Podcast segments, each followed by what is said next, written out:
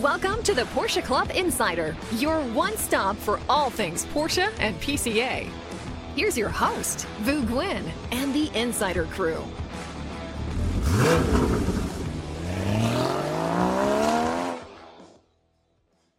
Hello, everyone, and welcome to episode 27. We have got a full crew here. I've got Manny Alban, PCA's technical director, Damon Lowney, PCA's digital media coordinator. We've got Robert Forsyth back on the machines and making sure everything's connected. And special guest back to the mic is PCA's marketing director, Jim Hemmig. Hello, hello. Hey, so, I mean, we haven't had a whole mo- lot in between our last podcast and this podcast other than doing everything related to Sports Car Together Fest. So I think a lot of it today is about that, but we certainly have some news, um, some video updates and upcoming event updates. But before we get into that, just want to make sure that uh, we say thank you to NC Golfer who gave us five stars and uh, wrote a little comment. And I saw a, number of comments on YouTube.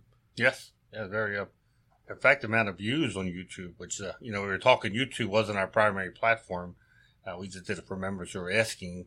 But since we moved everything in house and with Robert now at the controls, it's really changed up the uh, YouTube experience. And so more and more people are gravitating to watching YouTube because all the pictures. Yeah, it's just one more thing we're doing to make our members happy.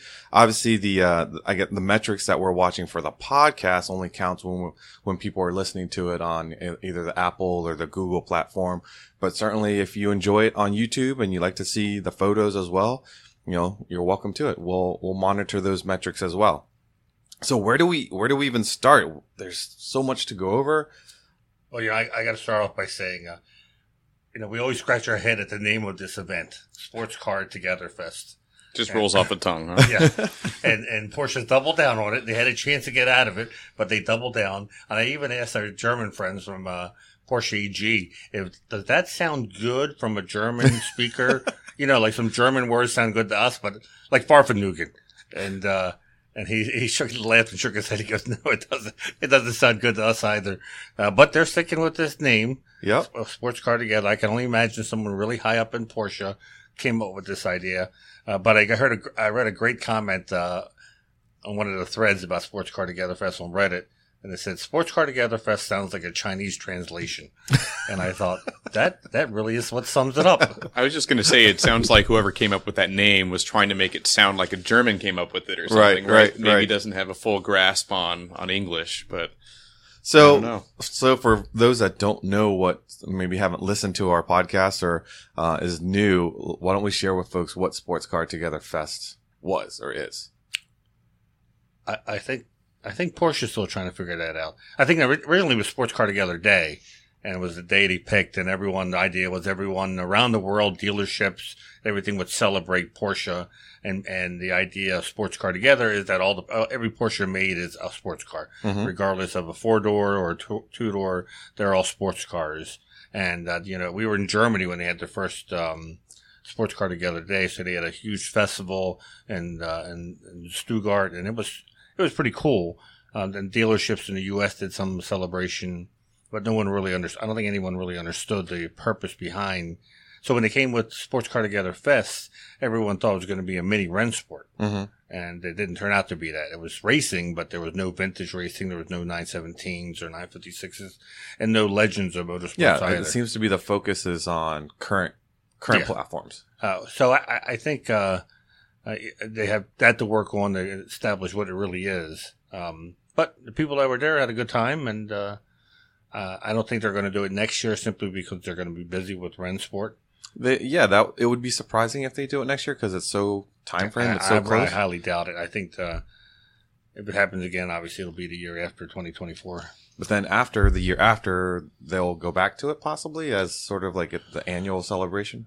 Yeah, maybe they'll take it on the road. It's certainly something they could take on the road. It's not uh, exclusive to, uh, you know, we had we had an example of why Rennsport should be in Laguna is that it rained a couple times during the event.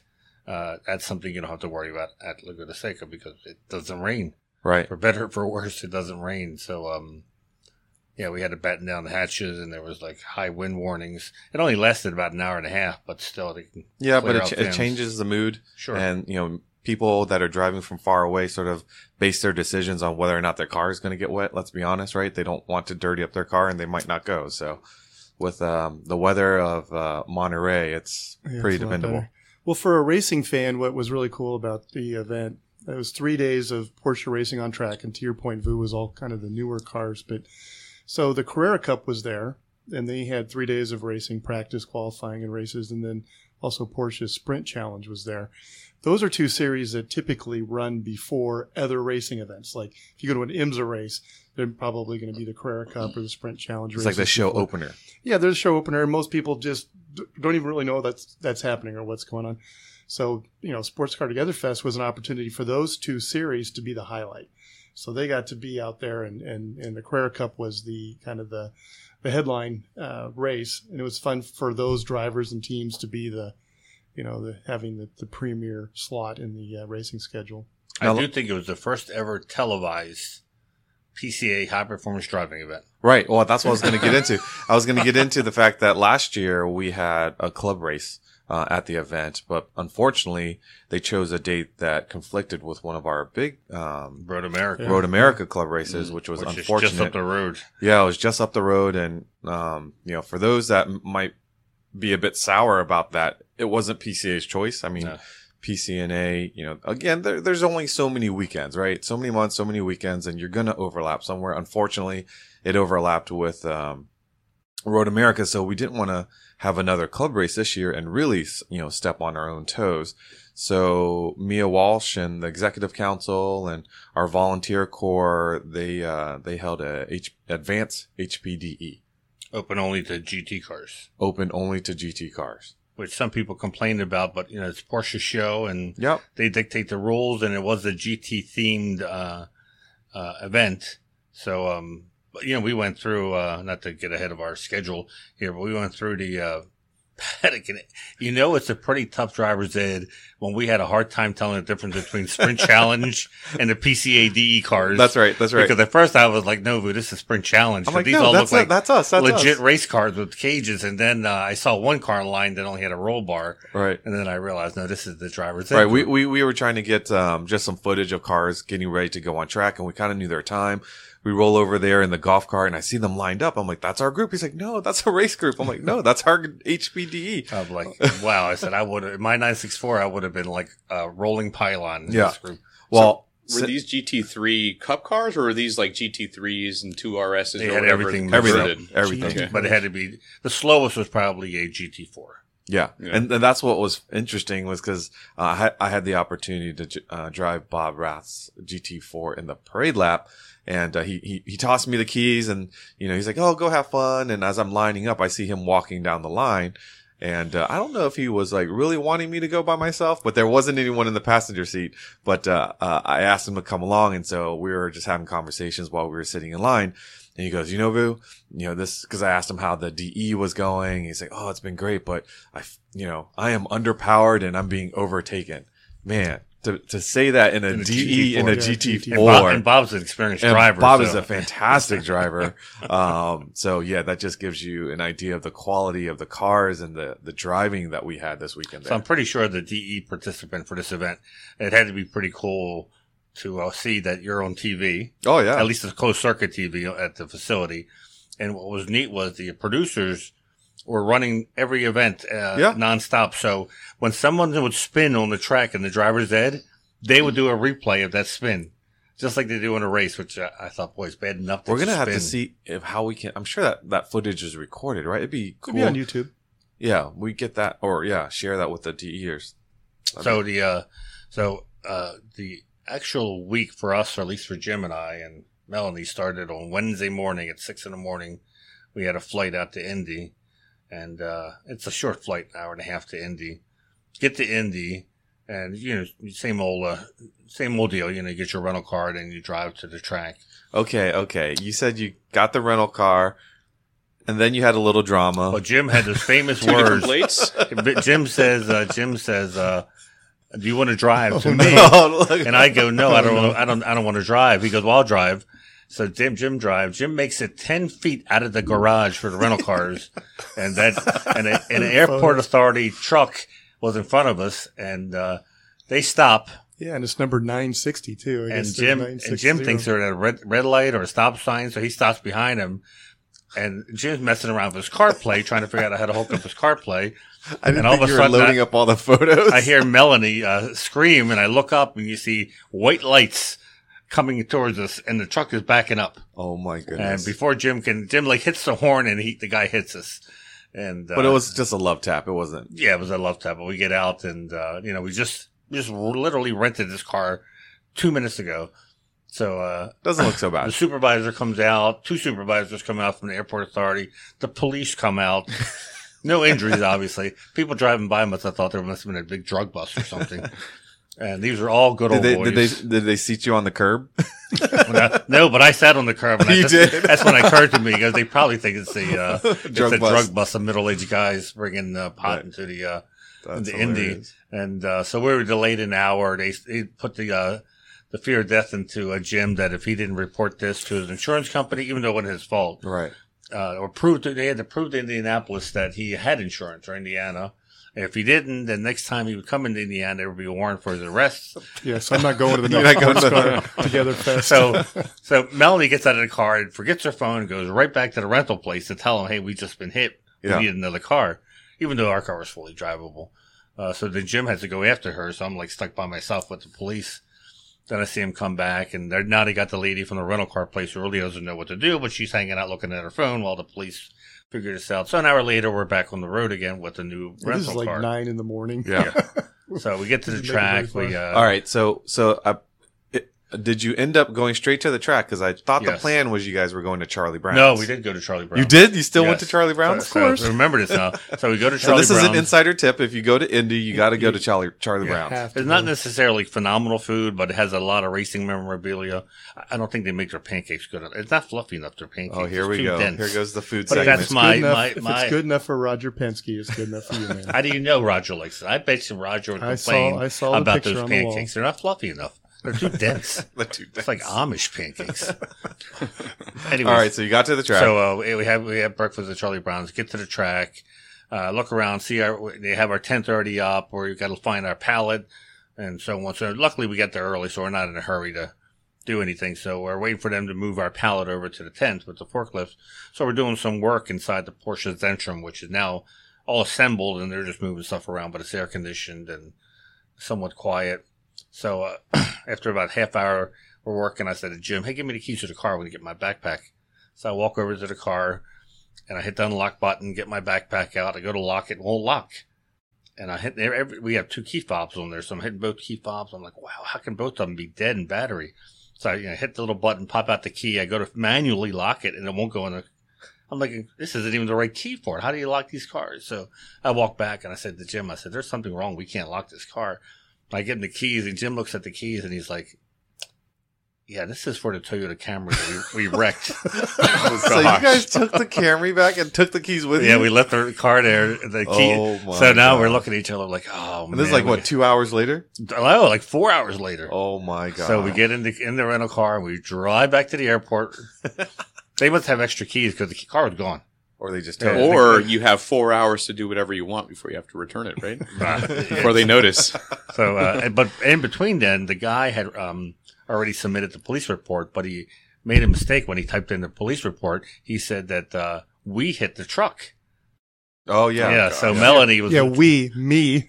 Melody's on the uh on you know um voice uh voice prompt hell trying to get through to a person. Oh, to correct it. Yeah, because they won't put us in touch with anyone at the facility. So we're looking for the supervisor from uh, National who put this in incorrectly. So uh, when we get there, we explain to him, hey, you know, you put it in. So he apologized. He goes, I'll fix it right away. And we got back in the car for the fourth time through the rental car lot, and they even knew us by now. And uh, I'm looking over my shoulder every day, and I know the cops are coming out. yeah, we went I mean, back. what are the chances airport security will back into you at the airport? That's what I told Jim. uh, I said, I said, you know, I said, luckily the guy uh, didn't lie and say we hit him because most of the times you're right, Damon. That's happened to me. People lie and say uh, you were into them. They're more likely to believe. Uh, Yeah, because you hit from Person in front. yeah, So when you were there early, I uh, I asked Jim a favor to go set up something for us. the most the most important most reason- important thing that yeah, I was worried about. the most worried important reason I was there for the entire event. So yeah, I had the opportunity of pulling your Porsche bicycle out of the back of the uh, white 968 from Silver Spring and then put it on top of the car. Yeah, so the So- Porsche Silver Spring had a 968 in the Porsche Classic Restoration Challenge, and uh, on top of that car is my bike FS. But Yeah. the, the thing you don't notice is that Jim, was in such a hurry to get this done to make you happy, you can't open up the hatch once this bike is on the road. oh, correct. And if you notice, there's a lot of stuff in the back of the hatch. They got to get out. Oh, I so figured they- that was somebody else's problem. Right, right. Yeah, well, they, no, they it's- figured it out because it was Yeah, because ready that for the, the, show. uh, rail up there actually slides forward or backwards, and to put the the bike on, you have to slide the rail backwards. or it hits a but- glass.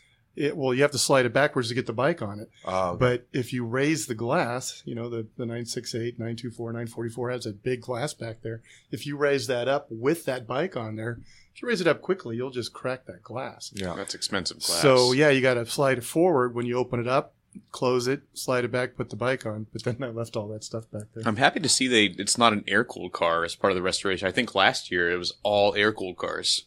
I think that's why they chose it. They wanted something a little bit Something different. It was Yeah. gorgeous. And the blue bike just looked great on top. It's a nice platform, huh? What else did you guys see while you were there a little bit early? I got in Thursday morning at the crack of dawn. Same flight. Personally, I whether it's Works Reunion or something like this, uh, I like being there early because you Mhm. see all the trailers come in, the cars coming off without all the crowd of people. I had a couple photos early where there's you know a 918 sitting there in the parking lot with nothing else there, yeah, no other cars, no people. It's a great great time to see the the, the unloading and setting up and everything. So Abe uh, from Porsche uh, said, uh, "Hey, you want to see something special?" I'm like, "Sure." So he says, "Hop in." So he took me on a golf cart to a garage that was closed, one of the IndyCar garages, and he uh, brings me in, and that's where they had the Manthey GT3, Mm, that which was a was, gorgeous uh, car. yeah, beautiful. And uh, luckily, at first I thought they were going to hide it there the whole weekend, but they ended up not only putting it on display but giving it. Uh, giving They- people rides. Uh, they some took it out on track. Yeah, They did hot laps with it. They led parade laps with it, and that thing was beautiful. And I, I also got a glimpse of that on Thursday. So what what Manny and I are doing is putting a plug in for people to volunteer to help us early, because that's when you see the cool stuff. When there's a Mhm. thousand, two thousand people around you, around all the cars, it's hard to get a good photo or Oh yeah. see everything. But come in early and help us. Well, And our uh, I think our Instagram video that we did of the Mon- Manthey was on Thursday when no one Yeah. was around the No, car. It was yeah. still set up. wasn't the place wasn't open yet. Yeah. Um, but they let people in for who were volunteering, helping out, and uh, yeah. So we uh, so Harry Seasons came in, uh, who was, who was the event chair for uh, PCA. He came in Wednesday evening. We went out to dinner, and uh, the next morning, uh, actually, did we, I guess we went to Walmart before. Uh, we we go to Mol- I think we go to Walmart Yeah. every single. I, I It's a felt tradition. I, I It's felt tradition. Melanie, uh, Melanie Williams, our event uh, manager. She will rival Vu for shopping in Walmart or Target. That's a tall, tall, tall bar. Yeah, we had to talk her out of buying an air fryer, uh, uh, Pop Tarts. yeah. Uh, one basket's not enough. Manny couldn't get it through his head that people eat Pop Tarts without toasting it. who, Oh who- no, no, one does that. Yeah, What are you No. talking about? It's been a it's been a while, but why not? Why not? That's Just when you're absolutely desperate. peel the foil Me- and just mental eat it. patients? They're be- they're better heated up, but I mean, But you can still eat them. you can still eat them. Would you? So those of you that are listening, would you eat a non-toasted Pop Tart? I would. I'd rather us have know. it toasted. you got to be really hungry. It's got to be the what, what is the the brown sugar and maple? now That's he's the getting one. specifics. Yeah, I That's the prefer one. strawberry frosted, but either. it's always got to be frosted. Yeah, Yeah, I mean that, that's we must what- be hungry or something. We keep going back to food. That's just basic uh, knowledge. Is that you have to toast a Pop Tart. You don't have. Why is to. it called a Pop Tart? Because it pops out of the toaster. It's a tart that pops out of the I toaster. know, it it- pops out of the packaging. I can break a piece and pop it into my mouth and Yeah, eat there it. we go. No, See? nope. and it's tart. Okay, all right. So we're we're digressing here. Anyways, But uh, volunteers. Yeah, so we uh, uh, we went to Walmart also, and we got our uh, loaded up on the supplies, uh, food supplies, and water, and uh, Mountain Dew. Of course, Jim and I went to the Hot Wheels aisle looking for. Uh, always go to the toy section. boy, I'm telling you, uh, there- Slim there's- Pickens. Well, there's too many people out there trying to find Porsche Hot Wheels. It's like Yeah, uh, but Manny scored. He I- got- well, I did? got- he it was got slightly the, uh, damaged box. 917. the set, the Really? major major set. Yeah. We found that at Target. Uh, you went to Target too. Well, because Melanie uh, prefers Perrier You the guys- water, you guys and did all Walmart the did not shopping. have Perrier, so we went to a. Uh, I told her look for a Target like Greatland. And Now, didn't didn't you guys look for Perrier at a dollar store? yes, we uh, stopped at. Uh, we had to pick up ice, so we uh, it was really early in the morning. It wasn't open yet, so we, we ate in the parking lot in this fairly disadvantaged neighborhood. And uh, we go in to buy ice, and she asked the guy if we if they have Perrier. the dollar Perrier? store? Perrier. The guy the looked at her dollar and said, "Is that a kind of ice?" and and uh, she said she she told me she couldn't even look at my face because uh, I'm like, "You just seriously didn't go into this neighborhood and ask for Perrier water?" That's hilarious. no, they did not have Perrier. Wow. So uh, we had to go later that day uh, to uh, Target Greatland to find uh, Perrier for Melanie. So yeah, when Ma- we Melanie's pushing the uh, you know the shopping cart. Manny and I are running through Target trying to get to the Hot Wheels section first. first dibs. and he took the shortcut and got the the reward. So I was excited to see. We had talked on the um, you know the the conference calls with Porsche for Sports Cars Together. One of the topics was uh, the RC racing experience, and um, they weren't so familiar with you know how this goes. And we we hold these these uh, competitions at Parade, and both of my boys are well versed in RC cars and running the competition. So they actually um, did it on behalf of Porsche and ran the uh, the experience, and I I was really really amazed at how much Porsche invested in this. Um, we had at least ten RC cars that were, were built by Jim Osgood, who uh, Osgood.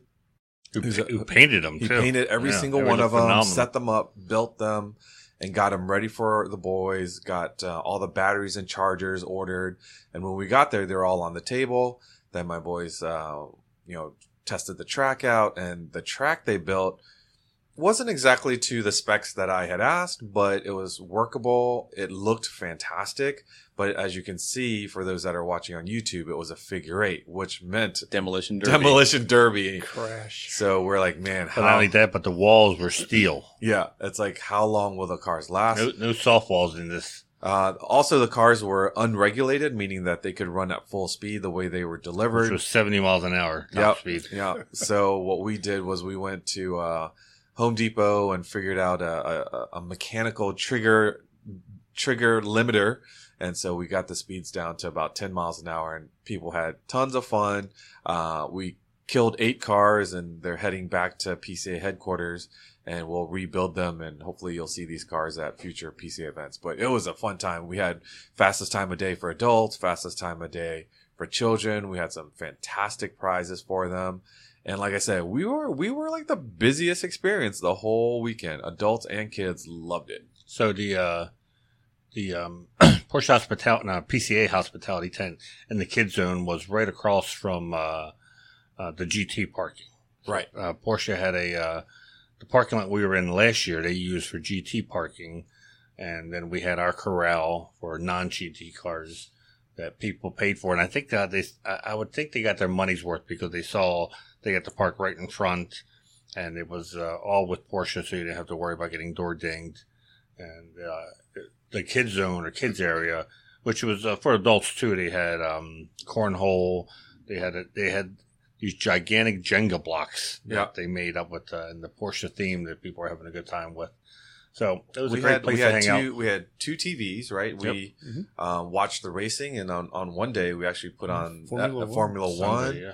We had some snacks. We had some lounge seating. We Face had painting and balloons. face painting, balloons. We had yacht rock playing on the on the on the speakers. Did you really? I did. I played Yeah, yacht yacht rock for a little wow. bit, not the whole time. I play. I have like this PCA Parade Muzak uh, playlist. I also play, and there's one of the big juniors. Uh, it's a photo of Manny with uh, Tina Turbo or Who was the same height Manny. as me with their bun on top. Manny was tall enough to ride. barely, barely.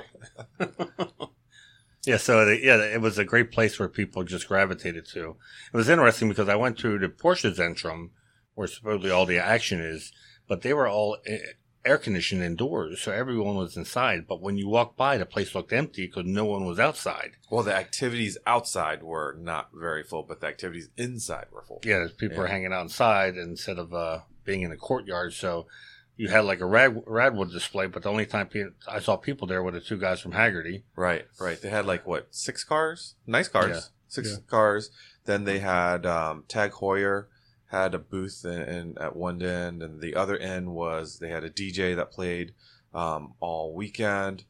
They had the ice cream car. That was cool. I gotta admit that was pretty cool. They had the I think it was a was it a Taycan or was it a, was it a I thought it was a 911. no the ice cream car? Yes. It's a big gap right there. really? The ice cream car was a 911. The one with the ice cream on the roof. That was a 911. I thought it was. I think we need to. I thought it was a Uh, big. Jim, car. I think it's an intervention I time. think, I think we need Are you to- sure it was a 911? Um, do Do we have a photo of the, nine- the ice cream Did car? you pass by 50 and go right to 75 or 80? Did its engine start up or? No, it was. It was always parked. It was a 911. It was a ice cream. 911. Who can't get past the fact there was an ice cream car Yeah. on top? Well, I You just look looked at the ice cream, Yeah, look yeah. at the car. So they had these like special flavor ice cream, like mocha metallic, and Maybe you're thinking, Like- you're probably thinking of the car in front of it that had all the PTS colors in every panel and had the cork interior. Oh, That was a Taycan. That was a That was a Taycan. Taycan. Oh, okay. That, that In makes In ice cream colors. Man, this like getting older thing is. I'm still mid 40s, We ladies could and gentlemen. we I'm could still mid 40s. for Mid 40s with like five exits I'm to Nine- still mid 40s. I will. I'll, I will be mid 40s until I'm 50. Um, so they had the ice cream. They had uh, Bill Patterson doing this huge. I didn't realize Right. that was on canvas. I thought he was doing it on the actual wall. It has to be on canvas. It would Why be can't he do it on the wall? It would be such a waste. Why? They leave it up permanently. No, because they'll pay, they'll paint over it and do something else. but At not least- if they had some agreement. Oh, I don't. I don't think so. Oh, I it's think that gone. re- that real estate is probably quite gone. primo. Yeah. Um, and then they had a display under the uh, at the base of the pagoda, all the new models, and Michael Tam and product specialists were hanging around there. You could actually sit in the cars, unlike a you know typical auto show. So it was kind of cool. Was a GT3 RS there? No. No, No. it wasn't. Which was Not kind of funny because everyone came GT4, GT4, RS But everyone was- came up and they're like, "It's a new GT3 RS," and I was like, "You would think for an event that's called a GT, the they would celebration have, of the GT yeah, cars. they would have the ultimate uh, car." But The I should say I was not at Sports Car Together Fest. It's not like I went and forgot everything, but uh, which is why I'm asking So questions. why are you We in missed this you. podcast? I don't just know. Kidding, just kidding. We missed you, Damon. We, there's some stuff that you're gonna be here. Can I mention my paddock tours? uh, No. not yet, not yet. We'll Okay. save that for later. No. Benny says no.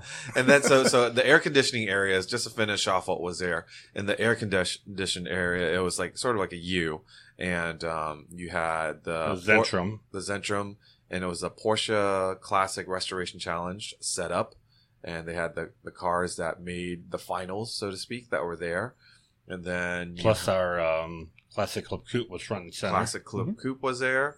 Then you had like the Porsche driver selection. You had this this art car with like all the words, the black and white. Yeah, they had car. that at, at uh, Monterey. Yeah. and I don't know. They're re. They're, it has a bunch of different words on it. like inspirational artist. words Yeah. all over the car.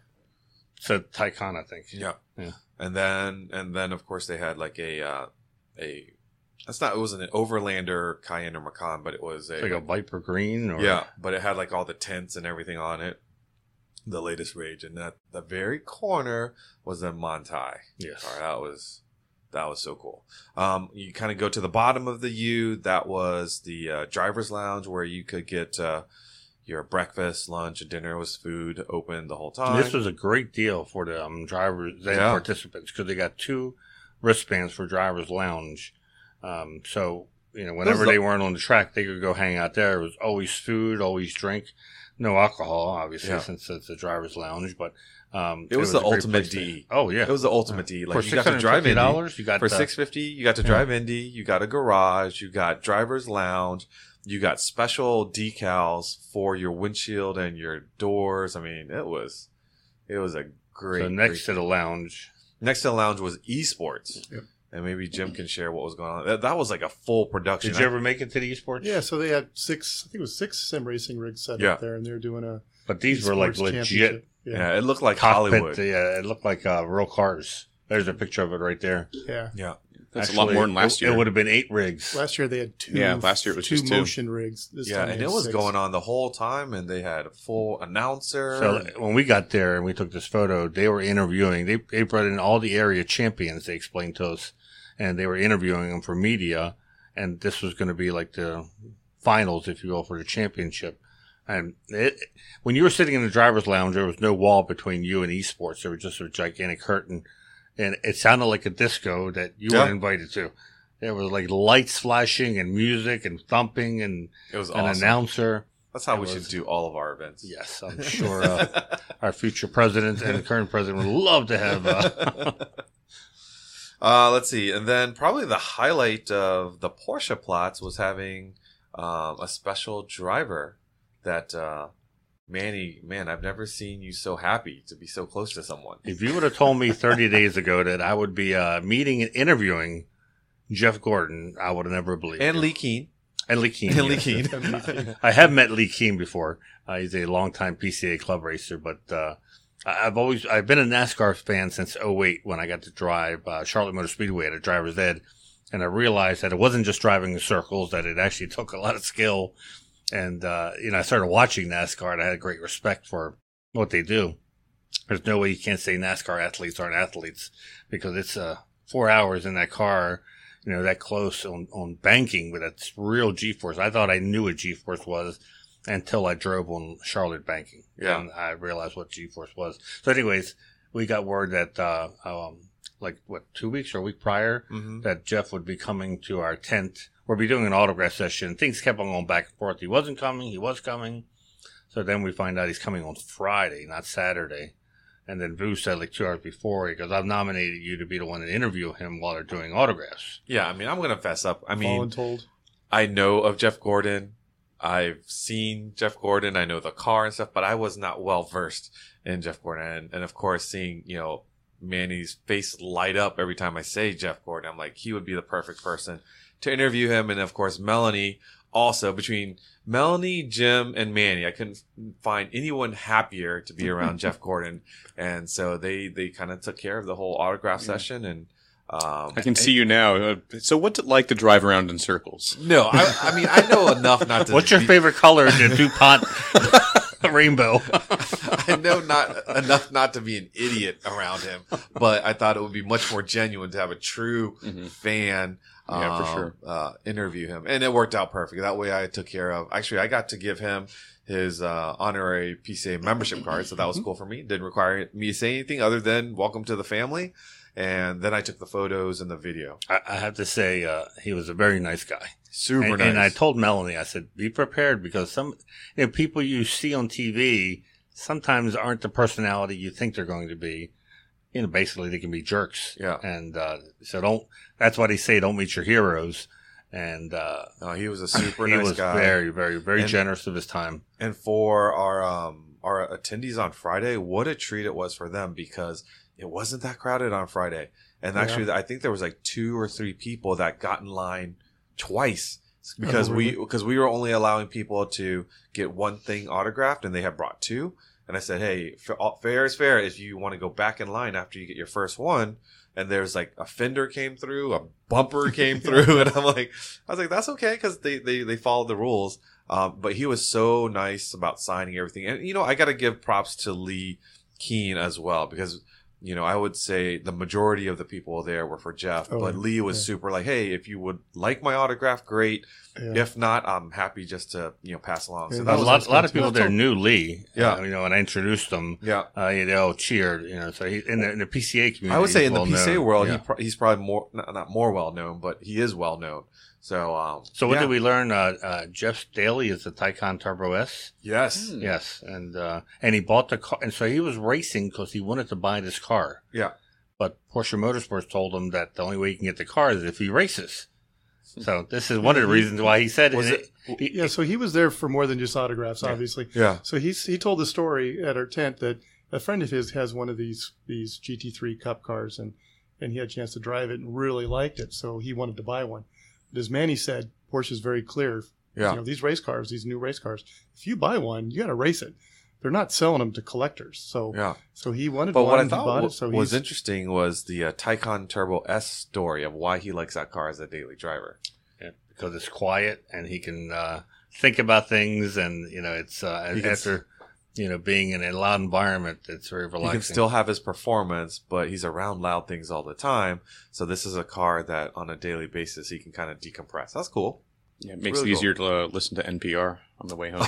but, but you know, the funny thing, you know, I, Damon. I was talking to Porsche. I said, you know what's interesting is people are under the impression that electric cars are like a cone of silence. When in reality, you're still hearing road noise. You're still Yeah, hearing I mean, it's noise. it's Lexus quiet. It's Yeah. not like zero noise. it's There's No, a lot of misinformation out there. yeah. Yeah, it's uh but anyways, uh so he um yeah, he wanted to uh he wanted this uh, race car and it's probably one of the reasons why he wasn't mixing it up at the top of the uh uh, the group because he wanted to bring the car back I back was gonna say, he in, wants in to- the same place he uh, he picked it up at, and so uh, And there was Yeah. a lot of lot of fender banging in that. Uh, yeah, those usually are when you have a one make series. Yeah, there's a lot But I, what was neat, I saw swapping. him uh, asking Leh Keen while in between the, while they were autographing uh, hints on different corners Oh. how he was taking. And Leh was very um very open with his uh, advice. You know, Leh was at the top of the uh, Yeah. Of the standings, so I don't think they were. Um, It was totally cool to see them interacting. So there, so I guess you know they, they have quite of experience. Even Leh, like when people were were asking for autographs, like they they had one ear where they were listening and responding to the people getting autographs, but you could hear the other ear was them talking to each other. That's pretty cool. Like Oh, yeah. like they're they're having their conversation with each other, but still paying enough attention to the people that are. So I you know- talked to Leh before the interview, and uh, I said, you know, I said, I, I know you're kind of humble, but you wouldn't want to admit this, but I said, you're, in my eyes, you're the reason why this whole safari craze took off. Because I remember at the last Rennsport, uh, it showed up at Monterey that year, Car Week. He had the uh, safari car he built. Yep.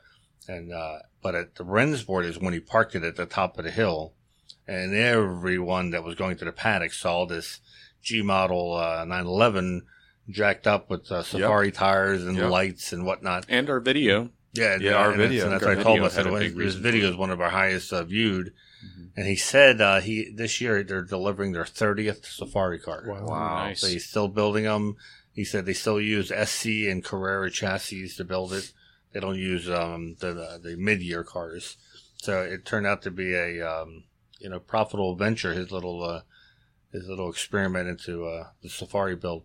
But yeah, that was definitely the highlight of uh, Friday. Was uh, was uh, Jeff autographing and taking photos. Uh, great with the kids, and you know this is a uh, legendary driver and and beyond just the NASCAR world. You know, Jeff Yeah. Gordon and even my wife, who doesn't follow NASCAR or anything, she read uh, on the internet that he was going to be at this event. So not only did we get an amazing autograph session, but the members were treated to parade laps. Uh, those that signed up, I think it was twenty five dollars. Yeah, what a For- deal! What a deal to drive your car. Per lap, it's cheaper than anything. Uh, Yeah, the drivers are uh, the DE drivers and racers, of course, are paying a lot more per lap than what uh, the So parade we had- I think we had- Indy. I think close to seventy cars on Friday, and well over hundred cars on Saturday and Sunday. Kudos to Melanie for you know we we didn't have it. We had Saturday sold out, but Sunday we still had some room, and um, I think we sold like twenty or thirty Yeah, uh, spots for. Friday. yeah, yeah. because we decided to make them available up until uh, the drivers meeting and uh, you know people came up and saw the sign parade laps and asked about it and for $25 like you said you could bring your kids out because it was just parade laps it wasn't uh, uh, anything uh, competitive and yeah what uh, uh, they do parade laps at Indy usually at events but it's up the, the whole uh, circuit not the infield. Hmm so it's rare that they do uh, parade laps of the Formula One circuit. So we also had Michael Tam present the uh, GTS America edition to all of our members, which was cool um, because most of the people there didn't realize that that car is going to be the grand prize for the PCA Fall Raffle. And uh, if you're not familiar with the 911 GTS America edition, it's I believe 115 are going to be made. 15 go to Canada. 100 will be available for the U.S. And when we asked Michael Tam, you know, how's the allocation? Are they sold out? He says your best bet to get an allocation is actually to play the PCA uh, member only raffle in the fall because Wow. it seems as though they are all sold out. And how many were you making? One thousand. Uh, one one fifteen. 15 for Canada I thought it was and, like a thousand and 100 for the US. Really? I'm pretty sure. We'll have to double check that, but I'm pretty sure.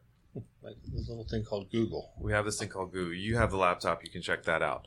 Uh, speaking of taking laps around uh, Indy, I, I took I took two laps around Indy. I did. They uh, Porsche decided that they would uh, add to the program and I had never heard of this before. It's called uh, Ragnar Rally, No one had heard of it. and it's uh, basically a um, a running relay.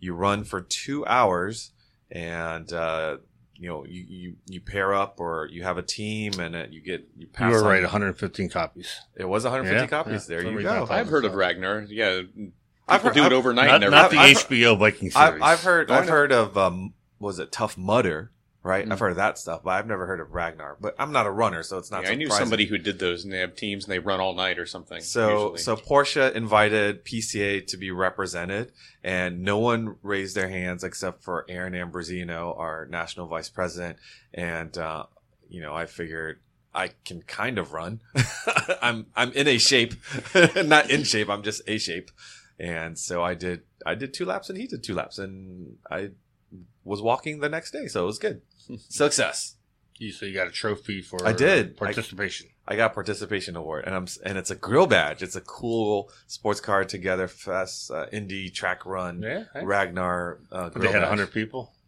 they had uh, 52 teams so about 100 did you run the oval or the infield as well?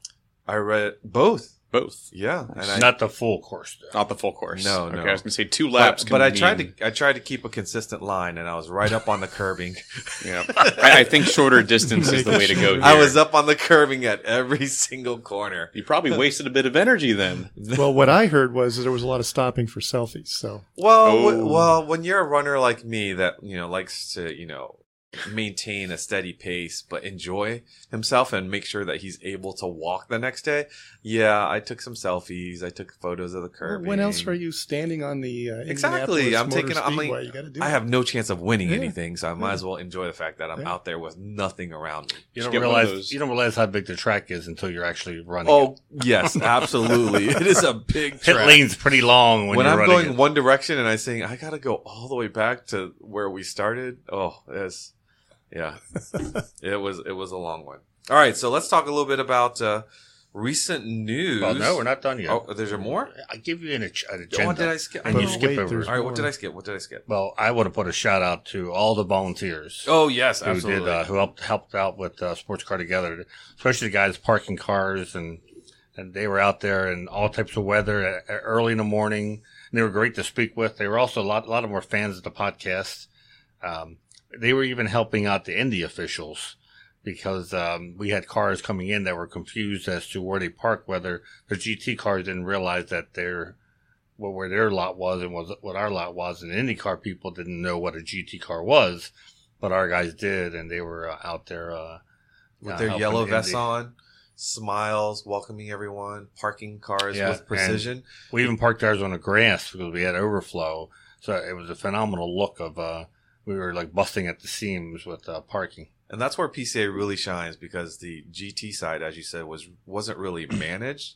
And when you have people park themselves, it's not very pretty. But our folks guide everybody in, so their cars are perfectly parallel and perpendicular, Yeah, and so it looks phenomenal. big thank you to uh, all the volunteers from Harry Seasons, the chair, all the way down to the person who Chip works Henderson, shifts. Yeah, Chip was- Henderson was Yeah. uh, uh, the, The whole EC uh, four days EC us. members came in um, to volunteer as well, so it's it's the PCA way. That's the only. That's what makes us stand out with Porsche. That we have this army of volunteers that come out and know exactly what they're doing, and they do. It's a, it's such a big difference when you have uh, enthusiasts out there versus employees. Exactly. And these enthusiasts understand what the other enthusiasts want as far as parking cars and how to park cars. It's uh, and we have Porsche has so much confidence in- us that once they've given us sort of our domain to control or maintain, they're like, "What do you need?"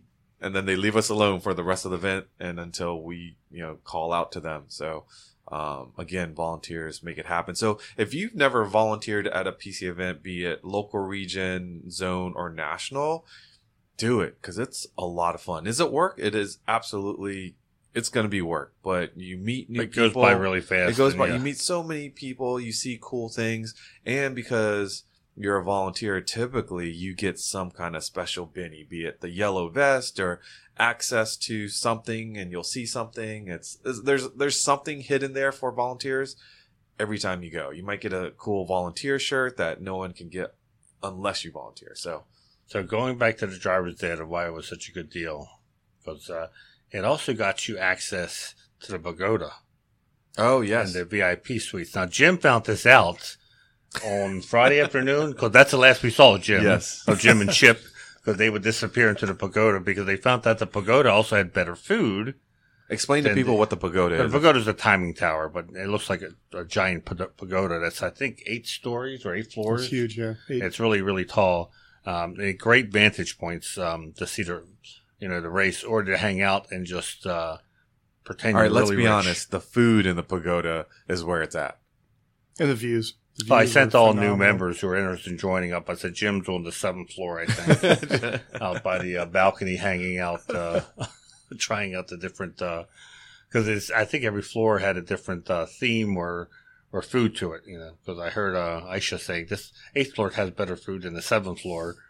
So it was, uh, yeah, we didn't find out till like we we didn't get head up there Well, till we were Sunday so busy. He he kept talking about, it, but we were just so busy that we didn't even head over there until Sunday. We actually went there, so they did the uh, the GT um, Corral or GT Group uh, uh, picture. Right. They had a group picture that Porsche wanted to do, and they wanted to break the record. So they brought all the uh, parade lap GT cars to the front straight and parked them right at the yard of bricks. And the DE cars. And the DE, excuse me, the D car, everything that was a GT, they wanted out there. yep. Um, and it was a it was a pretty amazing sight seeing. It was. Uh, as far as your eye could see, almost into stretching into uh, IndyCar Turn One. It hasn't been officially confirmed, but I think they broke the record. I think they're like If they count the GT3 Cup cars, they broke the record. Yeah, and it was impressive. Yeah, it was, uh, but it was yet another benefit for the um for the attendees. For for six hundred fifty dollars, it was a uh, it, it was a steal. So the other thing I want to touch upon before we get to the news was the Manthey GT3 and why it was there because this car is not street legal in the U.S. Um, so when the first thing I saw it, I was shocked that it was here. You know, and it turns out that from I heard from sources that uh, they were testing the market to see if people would be interested in having their new GT3 converted. Had the kit put in there for the uh, Manthey. The only thing they wouldn't, uh, it, it, Mont- the Manthey is pretty much aero and um, suspension. hmm So they said uh, the roll bar couldn't be installed by Porsche or dealers because of the um, regulations, but the uh, wheels, the suspension components, the wing is different than a GT3 wing. It's more aggressive, and the rear diffuser is different as well, I believe.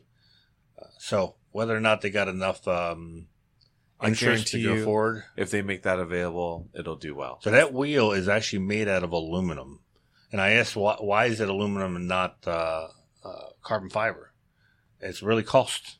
Hmm. It's just very cost prohibitive to make a, uh, a a wheel like that. And if you looked at how intricate it was, Mhm. um, and trying to save as much weight as possible, it, it, it had like that uh, that 935 style, style aero wing, which is just for aerodynamics in the rear. Oh, the carbon fiber cover right Yeah, there. the carbon Yeah. fiber cover. Yeah, it was a spectacular uh, looking car, and I was very excited to see it at the event because I didn't realize it was going to be there. So Well, never thought I'd see one of those in person since it's a uh, Europe only. and what was more impressive, as we said earlier, is they took it out on track, hot laps, and then Yeah. parade laps. Yeah. I mean that's that says a lot. So why is it so the the Manthey racing stuff? It's it's suspension aero, um, and I guess the inner roll bar or roll cage or whatever Roll half cage, cage. yeah. So I know the cage can't be put on, um, but what's preventing like if it's TUV rated? You know, Germany has stricter standards than the U.S. Like how did they say why it's not available in the U.S. at this point? I would say that, or I would guess that the performance package that they do has to be tested on against U.S. regulations, and that's a significant. If you're cost. selling- Even though it's aftermarket. If you're, well, no, but it wouldn't be aftermarket. It would be a Manthey package from Porsche. well, what they're But ta- you can buy it through Tequipment, which is technically aftermarket. So, I thought that's how the conversion. so what happened. what my sources tell me Uh-huh. is they're looking at maybe having it installed at Porsche Motorsports. So you buy the car as a GT3, Mhm. and then you have it shipped to Porsche Motorsports in California, and Yeah. they install it as aftermarket. Ah, Yeah, that's what I figured it, it was anyway. So I guess in Germany or in Europe, they, it just comes it's that sold. way. It's sold as a Manthey, not as a roof would be like a different Yeah. manufacturer. But it, you get delivery and it already has the. Yeah. Yeah. Okay, I see. like that. That'd be dealer installed. Yeah, yeah. It's almost like a nice consolation prize if you can't get an RS allocation. And you don't want a regular GT3 because that's too boring. Let's be honest. How many people I wonder are going to be able to drive a GT3 RS faster than a GT3? Unless you're at the top level. I want to try. Me too. But let's let's be realistic, right? yeah. Well, I, I think most of us here could probably just stay in a Boxster. yeah, yeah. I do want to put a shout out to Mia and all the um, the E drivers for that weekend. No incidents. Yeah, they looked fantastic. So we, uh, you know, we told Porsche we, uh, we we could run a good show, and we did. We had no, um, you know, a couple spins, but no impacts, no, uh, no reason why the event was delayed because of us. It was, uh, they they behaved themselves well, which is impressive considering the machinery that was out there. All right, ready to go to the news? Yep, let's do it. All right, so before we get into uh, Jim's world with those two news bits, uh, we did Oh, mention oh, I'm sorry, we got to stop. Oh gosh, here he goes. I, I put them on hold, and I said, "Now, the one thing that we did do that I told Jim we'll save for later was, so Jim organized these uh, paddock tours. oh yes, Uh, usually they're um they're pit pit laps or pit tours because we're doing it during an endurance race, and so they're six hours or however long, twenty four hours. So you have plenty of time to bring these people out and time it properly when the cars are coming in for pit stops, so you can see a live pit stop going on and explain it to them. But with this race, these were all sprint races, so. If the car came into the pits, the race was pretty much over. They weren't they weren't going to be competitive for the race, so there wasn't really an opportunity to show people what the pits were about. So instead, uh, Jim took lemons and made lemonade and did paddock tour. So Jim, tell us about your. Yeah. Well, so? So the hot pit, the whole purpose of a hot pit tour is to help educate uh, PCA members what's going on in a race. So as Manny said, in a hot pit, you're going and seeing the, the actual pit stop happen. And since there was no pit stops, it's like, well, let's still do the educational part. So, uh, you know, at our tent, which to me felt like just like an absolutely massive cars and coffee event. You know, everyone's standing around looking at Porsches. So I thought, well, let's, you know, bring groups over to the paddock and actually show them what's going on. So uh, each day I led one paddock tour and I just asked around who wanted to go and ended up with a group of, of maybe a dozen or so people and we'd walk over. But a lot of folks that come to Sports Car Together Fest, they're there because they, they hear it's this big Porsche event. They really don't understand the racing component. So on the way over, I spent most of my time explaining, you know, what the, the you know Porsche Sprint Challenge series is and what's the Porsche Carrera Cup and how that's significant to the Porsche uh, Motorsport Pyramid, where you get a lot of these uh, amateur drivers that want to race a Porsche and they buy a Porsche and and they got to start somewhere, right? So um, the part of the Porsche pyramid is actually the motorsport pyramid is actually starting in like say club racing, where you're in an amateur level and racing Porsches against other Porsches. So Porsche has created this pyramid where the next step up is the sprint challenge, where you're racing um, formally, you know, before some of the sprint uh, challenge racers at Indy actually were racing at the Miami Grand Prix before the Formula One race. So they get a chance to be racing in front of a crowd, but they're still amateurs. And then if they do well and they like it, want to spend a little more money, go to the next level, they go to the Carrera Cup, which is what we saw also at Indy. So the Carrera Cup was uh, 992 GT3 Cup cars with Jeff Gordon racing. And if you do quite well on that and you want to keep uh, progressing, the next level is Porsche's Super Cup. And then beyond that, maybe you get picked up as a factory driver. So I got to explain the whole pyramid to people on the way over to the paddock. And then um, each day I uh, prearranged a different driver to actually talk to the uh, the group. So Friday was Leh Keen, Saturday was Stephen Ayers, and uh, Sunday was Laura Ely. And she is she Laura Ely is the only she was the only woman driver of of that whole weekend, and that the uh, in either the sprint challenge or the Carrera Cup. So it was fun to bring people over, explain you know what was going on on track, see all the race cars. I was giving them kind of little spec uh, summary, the difference between the 992 and the 991.2 GT3 Cup cars. And I said it doesn't get any more confusing than that. You know, that's a 992 and that's a 991.2. Um, and of course, the uh, Cayman GT4s were there. So I got to you know share that and then introduced to a driver and and all the drivers signed autographs for everybody. So it was a lot of fun. Another great highlight of why you come to an event and come as a PCA member through the Yeah. Porsche Platz. The only ones that got paddock tours were PCA members. That's awesome.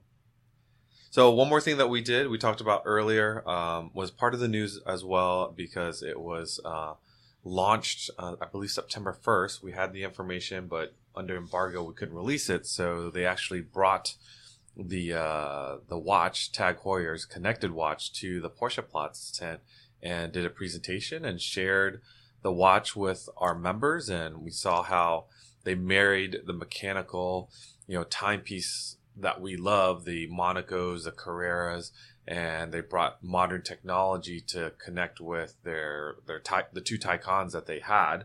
Um, I'm proud to say that they were there the whole weekend, and the three watches that they sold, I believe, were to PCA members. Yes. I don't even know if they were intending to sell watches that weekend, but more so just being there to market and educate people on the watches. But our members were so excited about the watch. They're like, can we buy one? And they, they bought three of them. So that was pretty cool. Yeah, they're setting the watch up for them right there on the spot. That was Nice. I wonder if uh, Tesla has a watch for their owners. I have not seen a Because that seems watch. right up their alley. 'cause I think how Tesla- connected it was, you know. I think Tesla's all about putting it on your phone. I don't think That's they have true, a timepiece. yeah. I I think think, Tesla's about doing the bare minimum. yeah. And I see what you did there. all right, so let's um let's move over to the topics that is near and dear to Jim's heart, and let's let's start off with the uh, Red Bull news. or Or, lack or, or how Jim's buying everyone in the office lunch. Yay, lunch for us! I, lunch I for owe us. a lot of people lunches. So I, I, I firmly believe I was the first one that said Porsche was going to get back into Formula One, and I was the first one to say Porsche was going to do this with Red Bull. First This one in the office. two years ago. Um, well, so Porsche actually built a, a, a V6 uh, that were they they were this was all behind the scenes that they were planning to get into Formula One, and then that you know that got shelved and things changed, and so you know I'd been watching this, you know, kind of secretly watching, thinking they're gonna they're gonna make a move. Um, so I started betting everybody I knew Yes, lunch that this was going to happen, and and uh, Ilko, if you're out there listening, um, I think I owe you lunch. So yeah, I got I got owe that. you I was on that text string as well. yeah. So if you haven't heard, so uh, this is just um, as of a matter of a few days ago, uh, Red Bull, they're um, you know they're top people that actually are on the ground doing the uh, race development and managing the race tra- team. Uh, Horner and Marko and a few of them have kind of stepped forward and said we don't want to be beholden to anyone. We want to control our own destiny, and if Porsche doesn't want to just pay us to put their name on the engine, um, then we're not interested. And uh, so even Mr. Red Bull himself was in favor of this deal with Porsche, but then all of a sudden, uh, everybody else got cold feet, and and I don't blame him. As Ilko and I tease each other, it's like Red Bull holds all the cards right now. yeah. They're dominating F1. So if I was doing that, I'd be in the same position. But but secretly, are are you a little relieved that with the IPO going on too, that Porsche doesn't have one more thing to worry about? Well, uh, Manny and I debate this all day long. I'm, I'm a Porsche fan. I want to see Porsche do stuff. So uh, if if I had if I could wave a magic wand, I'd want to see Porsche in F1 with their own team. Uh, But right now, they're, they're the only thing they've got really cooking is to to do the power unit development. So if they don't find another team to partner with, they're you know they're they don't have a team, and uh, F1's allowing them to join as a power unit developer and not as a whole another team. So if Porsche can't find somebody to marry here pretty quick, uh, and the way I understand it is the deadline is is October fifteenth, where Porsche has to pay F1 to get in to be a power unit developer, which gives them voting rights on how you know the power unit stuff develops going forward. If they don't, you know, if they don't find some matchup, they don't pay. They they're out. may, they may be out. Um, Audi's already said we're in. We're going to develop our own engine without Porsche, and they haven't announced who they're partnering with, but it looks like it's going to be Sauber. Um, but we we we kind of tease each other about this stuff where you know this is good for Formula One to get Audi and Porsche in, but at the same time, um, then you have Alfa Romeo and Honda exiting, so it's a net zero in terms of Mhm. you know brand names that are involved. So it may not really be great for Formula One, and especially if Porsche doesn't. Now you're out Honda, you know Alfa they've Romeo and Porsche. So I, I hold out hope that uh, you know the next month and a half maybe something still happens. I'm I'm happy. You know, I've said it from the beginning. i'm not in favor of them going to F1. Um, Porsche is endurance racing. That's what they do best. Um, I do think that uh, Christian Horner will look back on this and consider one of his biggest regrets. Uh, Ooh, because he's not going to statement, man. if he's they not- don't win. well, he's not. They're not going to win. You can't. They don't hold it forever. And look at Mercedes. They were king dogs for what seven, eight years, Yeah. and now they're uh, third place and we're happy type thing. no Um, one wins forever. Seven, eight years gets us into well into the next era of uh, power units, though. I Yeah. think having. I think Porsche would have brought a lot to the table as an engine supplier Yeah, with their uh, engineering. But that's fine because they got Le Mans.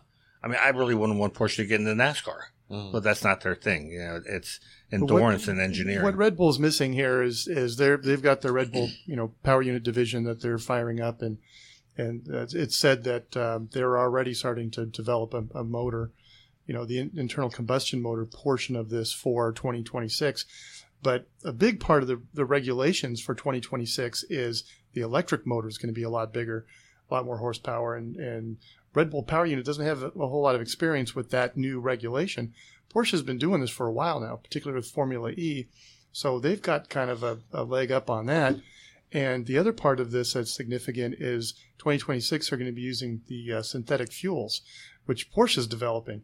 So uh, you know this this perfect super team matchup of Porsche Red Bull with, you know, with the, the Red Bull Power Unit division and the, elect, the electronic motor and the electric motor and the synthetic fuels. Porsche and Red Bull could have been a dominant force. So I'm with Manny. I think Red Bull's being very short sighted. It's like we're we're king of the hill right now, and and if you want to play ball, you got to do what we say. But 2026 could be a whole different world. Yeah, Jim and I were talking before the podcast uh, yesterday that there's probably a certain aspect that Horner and Marko uh, are are probably thinking they probably won't have a job if this happens. If Porsche has control of Red Bull, Oh. odds are Porsche will bring their people in, and so you know they're they're Pretty they're likely. angling to keep their jobs, however short sighted it may be. So it, it'll be fun to watch. Uh, Yeah, the next I next mean, the deal isn't off off, is it? Like this article had said that as well. Well, this is as of you know two days ago. Red Bull's Yeah. basically saying uh, we're we're gonna we're gonna control this. I'm waiting Mm-hmm. for Mr. Red Bull to speak up because he's what 79 now, Mhm. and there's been some speculation that he's trying to sell off some stuff and. Yeah.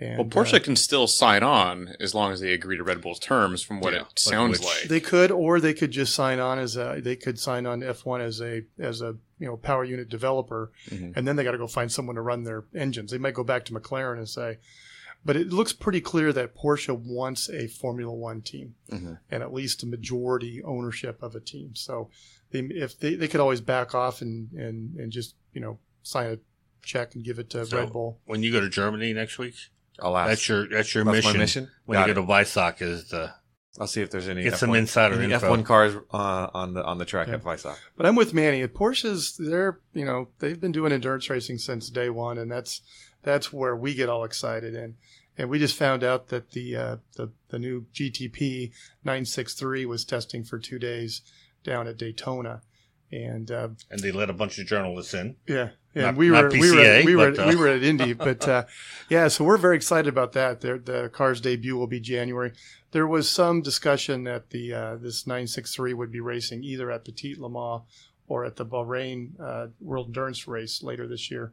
Testing and Porsche just came out today and said, now we're going to stick to our, our training schedule, you know, our testing schedule, and we'll debut at Daytona in, in 2023. So Manny and I were, were scraping together our quarters and nickels and dimes, and we're going to head down there for, for Take the bus down.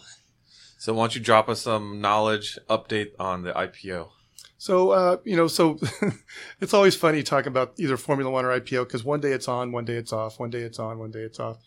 The IPO, uh, the Volkswagen, uh, Volkswagen management met really late Monday night. And Tuesday morning, we heard news that they have um, decided to proceed with the IPO. Uh, even though there's, as, as everybody's been saying, there's some huge financial market headwind. Uh, you know, the stock market's not doing particularly well. Uh, so there's some speculation that that might put a damper on the IPO listing. But we heard, uh, you know, late Monday night that that Volkswagen said, "Yep, we're staying on course." Uh, but they also gave themselves an out. Said, "Well, we're going to do the IPO, uh, you know, list Porsche on the stock market uh, late September, early October. But they also said, but if things change dramatically, then we can always pull back. So right now it's on. We'll see if that uh, continues through the rest of the month. Well, you know what's for sure going to be on?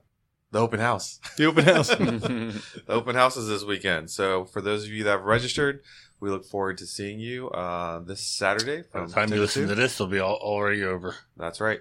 We'll have to share with you how it went. Um, there's a special reveal. I guess we can say it because they'll hear this afterwards. it's in the garage right now. It's in the garage right now. As we have home the classic Club Coupe, At least is for a little bit. for a little bit. It's super exciting. Um, Unstock November 13th in Burbank at West Coast Customs headquarters. You'll see information on registrations and all the event details there. We've dropped a number of videos since our last podcast. You want to update everyone, Damon? Yeah, it's hard to um, keep track of all this now. Um, so we had the Sally Carrera video. We had a, our contributor Laura Burstein um, dive pretty deeply into how it was made from the perspective of Boris App- Apenbrink, head of Porsche Exclusive, um, as well as Grant Larson, who is head of Porsche Style. Um, so yeah, almost 20 minutes of the their perspective. We also, if you want to uh, look up some, um I guess, an archival Tech Tactics Live, we had uh, one with Jay Ward and Pixar where he went into some detail about a year ago or so, so well before this this project actually came to fruition. So that was released yesterday. Um, we have a new um, one mile review that Vu did in a local member's 1958 Speedster. My bucket list car. Yeah, bucket list car, and we have a new rating called Fun Factor, so that uh, adds a new twist. We felt that you know some cars that were not doing great on car show or uh, daily driving or road trip scores. If only we had a Fun Factor score, that would probably balance it out. You know, Now, what Um, car would you imagine would you give a low fun factor rating to? I wouldn't say like all the way to one. I don't think there's a Porsche where you can give a My- Fun Factor of one. Cayenne. Well, Yeah. Porsche I was, bicycle. I was, a I Porsche was- I was thinking of a, I was thinking of a base Cayenne. I was thinking of a Yeah. Porsche bicycle as one. No, there's that's high fun factor. Porsche bicycle. Going Yeah. downhill?